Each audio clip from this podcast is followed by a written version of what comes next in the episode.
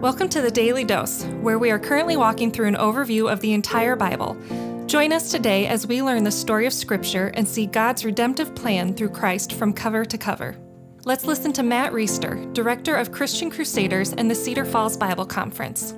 Today we're going to finish Zechariah chapter six. We're going to be in verses nine through fifteen. We've seen Zechariah's eight visions, and now we're going to see a sign act that Zechariah is commanded by God to do.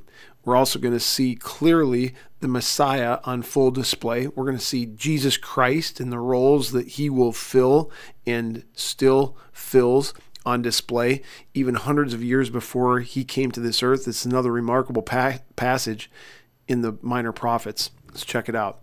And the word of the Lord came to me, take from the exiles Heldai, Tobijah, and Jedaiah, who have arrived from Babylon, and go the same day to the house of Josiah the son of Zephaniah.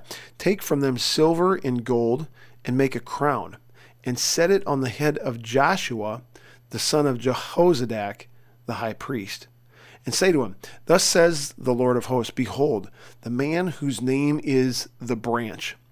For he shall branch out from this place, and he shall build the temple of the Lord. It is he who shall build the temple of the Lord, and shall bear royal honor, and shall sit and rule on this throne. And there shall be a priest on his throne, and the council of peace shall be between them both. And the crown shall be in the temple of the Lord as a reminder to Helem, Tobijah, Jedaiah, and Hen, the son of Zephaniah. And those who are far off shall come and help build the temple of the Lord.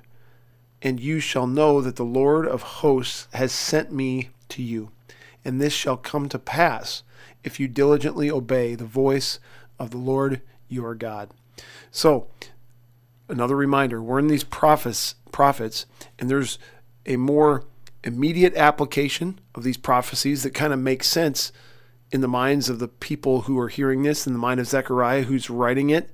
And then there's a complete fulfillment that takes place far in the future that these guys could never have imagined, because they don't know God's plan the way that we do today, looking back in retrospect and having the entire canon of God's word to help explain to us how the Messiah came, who he was, the things that he said, the roles that he fills.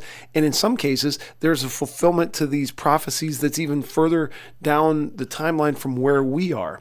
And so this is certainly something that fits in the category of partial fulfillment, greater fulfillment, full fulfillment. And we see that in this talk of a temple being rebuilt. Of course, the people are coming back from the exile in Babylon, and the temple will be rebuilt. It's going to be, this is supposedly written about five nineteen, twenty B C, and the temple is going to be dedicated in five sixteen B C, so this is happening. And there is going to be uh, a high priest that stands between the people of Israel and God, fulfilling the role that was set out for the high priest in the Old Testament. There's going to be a king, and but then there's a more full fulfillment of this that is alluded to, which we know now because we know the whole story from start to finish. Uh, this is incredible. There shall be a high priest on his throne, and the council of peace shall be between them both. So it's talking about a council of peace between the high priest and the king.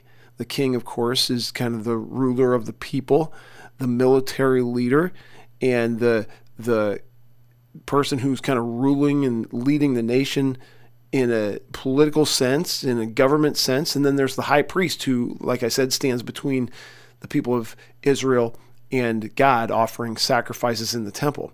This is saying that there will be a priest on his throne, and the council of peace will be between them both, between the king and the priest, or between the priest and the role of the throne.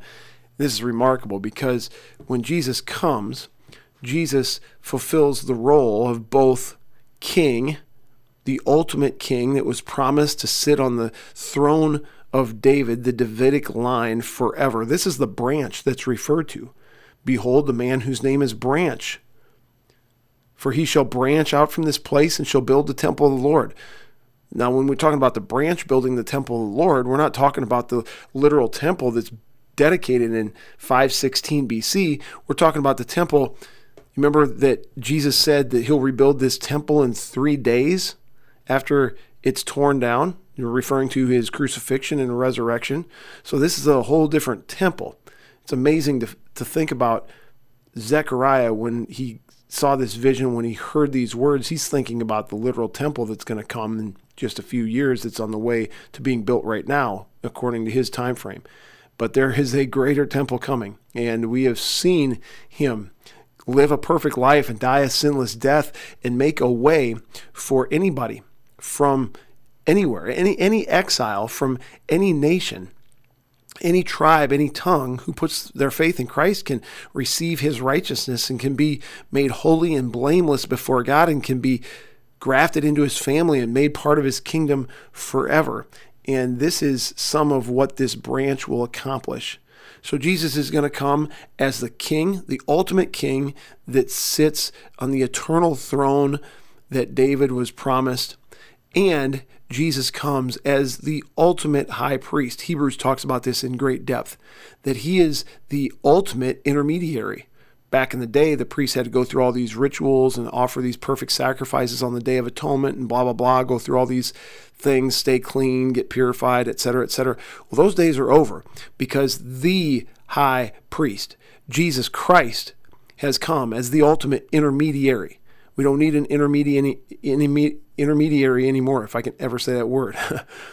We've got an intermediary, Jesus Christ, and he stands on our behalf. When I say our, I mean people who trust Jesus Christ. He stands on our behalf, appealing to God for us because of the righteousness that he lived and earned and bought on the cross and rose to secure for us.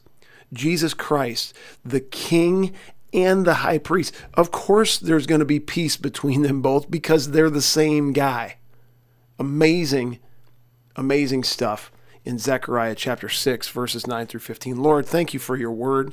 Thank you for giving me a chance to dig into some of these minor prophets in a way I never have and really understand your character and who you are and what you've been doing throughout history to a much greater degree than I have before. I pray that that would be true for those who are listening to this, that you would continually help us to be more and more committed to Christ, to the message of the gospel, and to helping make you known so that others can be clothed in your righteousness and protected from your wrath and live fulfilling, fruitful lives until you call us home. We pray it in Jesus' name. Amen. The Daily Dose is a partnership between four ministries. First is Christian Crusaders, where you can find weekly thirty-minute worship services at Christian Crusaders dot org and where you can hear engaging interviews and other content on one of our three podcasts. Second is Fresh Wind Worship, whose weekly worship services are available on their YouTube channel, Fresh Wind Ministries, and linked to their Facebook page, Fresh Wind Worship. Third is the Cedar Falls Bible Conference, whose conference videos are available at Cedar Falls Bible Conference dot com. And please consider joining us for our one hundredth annual conference on Saturday, July thirty-first through Saturday, August seventh in twenty twenty-one. If you or someone you know could benefit from an anonymous online Christian mentor, please visit Issues I Face dot com, which is provided by Power to Change Digital Strategies, our fourth partnering ministry. Please subscribe to this podcast, leave a five-star review, and prayerfully consider financially supporting one of our partnering ministries. And check our episode notes for links and more details. Thank you for listening, and may God richly bless you.